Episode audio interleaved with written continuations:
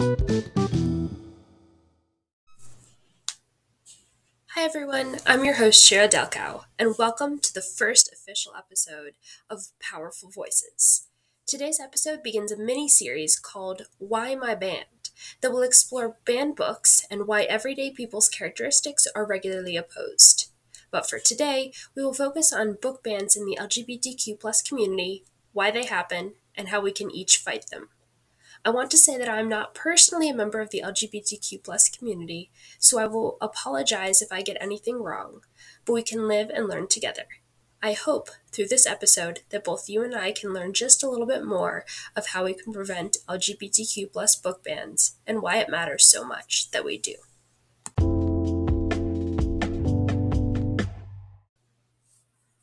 I want to begin with a little history of the LGBTQ plus rights movement. The U.S. LGBTQ rights movement began in 1924 when Henry Gerber founded the first gay rights organization in the U.S., the Society for Human Rights, which eventually stagnated over the next few decades as World War II took over and members of the LGBTQ community were put in concentration camps and branded with the dread pink star. In the 1950s, Henry Hay founded the nation's first gay rights group, the Mattachine Foundation, and began the nation's first gay publication. A lesbian publication followed suit a few years later. In the 1960s, gay rights were heavily debated in law form, especially in those that prohibited gay people from drinking at bars. This was also the decade in which the term transgender was coined. This was followed by the Stonewall Inn event in 1969, which was a landmark event in LGBTQ history, in which the Stonewall Inn, a gay club, was raided.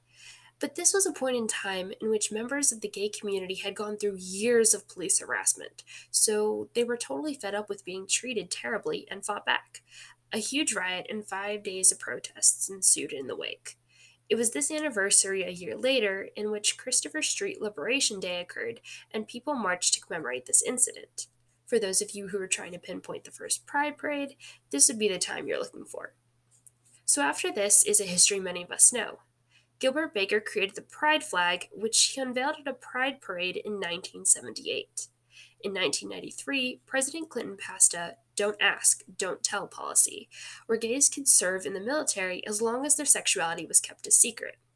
And I know people aren't always looking for my opinion here, but why would anyone bar a gay person from serving in the military? I mean, you want people to be in your military. There is literally a person who wants to do that. It doesn't really follow any logical sense. But I guess a lot of this doesn't follow any logical sense. I think that's the point. It's all sort of rooted in fear and fury. So, continuing on, Obama got rid altogether of this military ban in 2011, but the DOMA law, the Defense of Marriage Act of 1996, was still in play. Over a decade after its establishment, the Supreme Court slowly repealed the law by legalizing same sex marriage in a way where states couldn't ban it until Obama got rid of it. In 2015, same sex marriage was officially legalized, and in 2022, the Respect for Marriage Act was passed, in which states were required to recognize marriage certificates from other states. And I need you to pause here. Like, really take that in. This law was passed in 2022, exactly one year ago. So clearly, this is still an issue, right? And legislation such as the Don't Say Gay bill in Florida that seeks to ban teaching of LGBTQ plus content in the school system is just more proof of how current these issues are.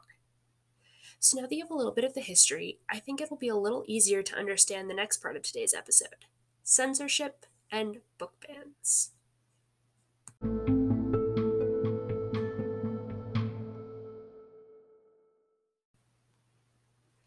So clearly, the LGBTQ plus community does not have a long history of being accepted or loved by the broader community.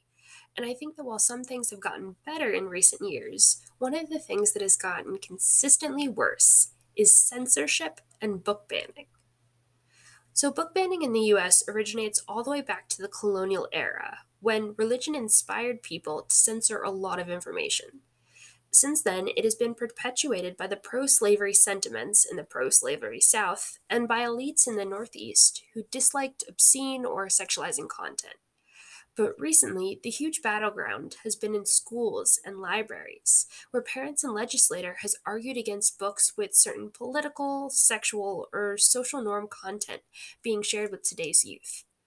PEN America, a nonprofit that focuses on intolerance and censorship surrounding banned books, says that an estimated 1,500 book bans have been established, affecting 874 titles, 86 school districts, and 26 states. These bans can be anything from parent and community challenges to administrative decisions to actions via the government officials that aim to make a previously accessible book removed, restricted, or admonished. So these bans are extremely prevalent, but in America, a lot of people think these bans are good. They are not. First of all, and I want to state this clearly, Book bans stem from ignorance and are attacks on ideologies that people do not understand. They stem from fear and distrust, especially of marginalized groups of people. They aim to erase voices and experiences. A lot of people think that reading a book about something automatically makes you that something. But that's like saying that reading a book about an amphibian would turn you into an amphibian. It's just not true. The other thing that books do is help us experience the world around us. By eliminating what people read, we are eliminating actual experiences and the people around us. Books are a way for people to understand that they matter. When people ban books, it's as bad as telling them to their faces that they shouldn't exist and that there's something fundamentally wrong with them.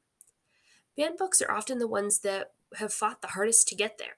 They are the ones whose stories need to be told the most because they're the ones the world has not yet seen. Reading books that represent all types of people helps people understand that those that exist in a world with them. They build empathy, understanding, confidence, and interaction.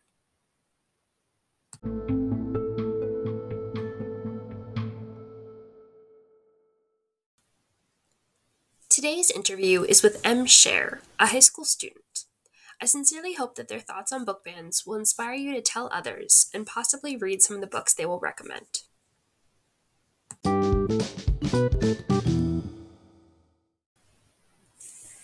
Hi, I'm M. Scher. I am a ninth grader, and some things I like to do is I play guitar, and I have pets and siblings, and I love to read books, which will come in handy during this episode. And some things I really don't like is broccoli and running, but I do them nonetheless. Thanks, Em, so much for being on the show. Um, so a lot, a lot of what we what I'm trying to do in this podcast is reach out to people and give them a little bit more of a reason to care about issues in this world and like care about each other. So what what is LGBTQ plus book banning? Like why why is it an issue that you care about? And why would you tell others to care about it as well? Book banning puts a stop to a lot of access to knowledge and for some people, books are one of the only ways they can consume knowledge about things that are happening in the news and other people's experiences. And so by banning books, you ban people's ability to learn. And I think it's important that everyone has that right. I would definitely say that. We do we do a lot of learning at school and stuff like that. Yeah. Uh, so I guess what do you what does it really mean to you that people ban those books? Like I know you said that it's really important that we realize that people ban books, but what does it mean to you? A lot of the books I've read have been banned books, and I think it goes to show how many people are scared of what people will think of them reading books and what those what the implementations of reading those books has. And so I think by banning books, it gives people kind of a pillow to fall back on in terms of this is something I'm scared of, and this is why you should be scared of it too. So would you say that's why people ban books? Because it's like out of negative emotions like fear and especially fear of the unknown? Yeah, and they kind of project that onto other people and tell them that that is how they should feel too. That sucks. Yeah. So is that so that's why you think people still ban books is because they're still afraid of like everything going on in the world and so that's a way for them to hide in their shell and sort of Yeah. like that. So people shouldn't be doing that, just to be No, clear. yes. Okay.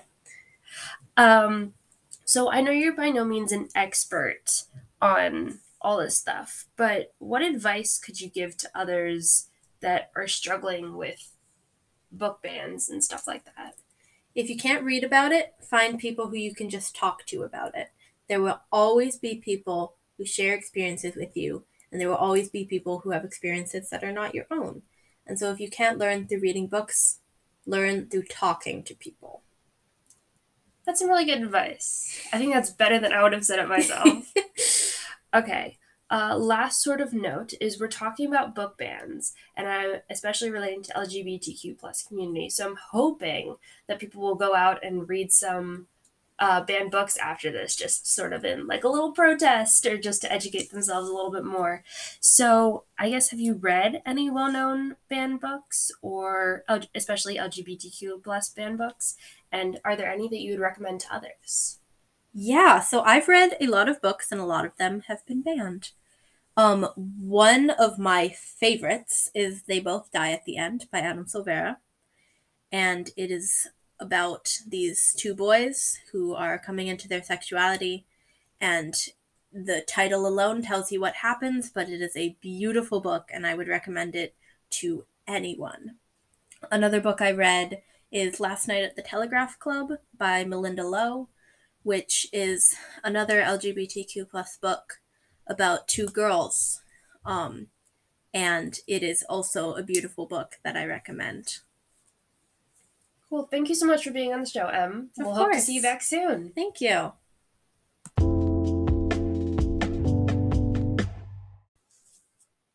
I hope you took something meaningful from that interview. And I want to add to what Em said. People get very scared in this world. And when they get scared, they don't want to hear that they are scared. It is our job to be that voice of reason and truth. But we need to remember that anytime you tell a truth, there is someone who does not want to hear that truth. And in the spirit of truth and in the spirit of protesting book bans, I want to give you a few LGBTQ plus book recommendations that are commonly on the banned books list. You can start with All Boys Aren't Blue by George M. Johnson. This has become one of the most banned books in the US and is about growing up black and queer. The book is restricted because of LGBTQ plus content, profanity, and sexually explicit scenes. Genderqueer and Lawn Boy are other unpopular books. They've been banned, challenged, and restricted for LGBTQ plus content and for being sexually explicit. This Book is Gay by Juno Dawson has been banned, challenged, relocated, and restricted for providing sexual education and LGBTQ plus content.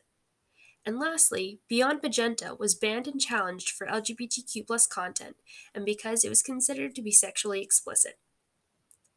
Reading these books and understanding others' perspectives, or maybe even seeing yourself reflected in these books, can be critical to eliminating ignorance.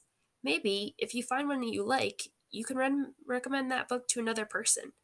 Eliminate a little bit more ignorance. And anytime you or anyone else hesitates, I want you to ask Is it really dangerous for people to learn about other people who live in society with them? I hope you learned something today and can share that knowledge with someone else. See you in the next episode.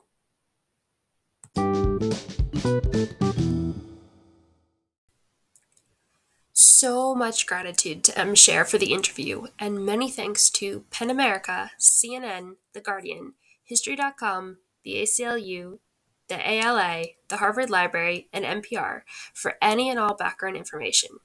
See you next time on Powerful Voices.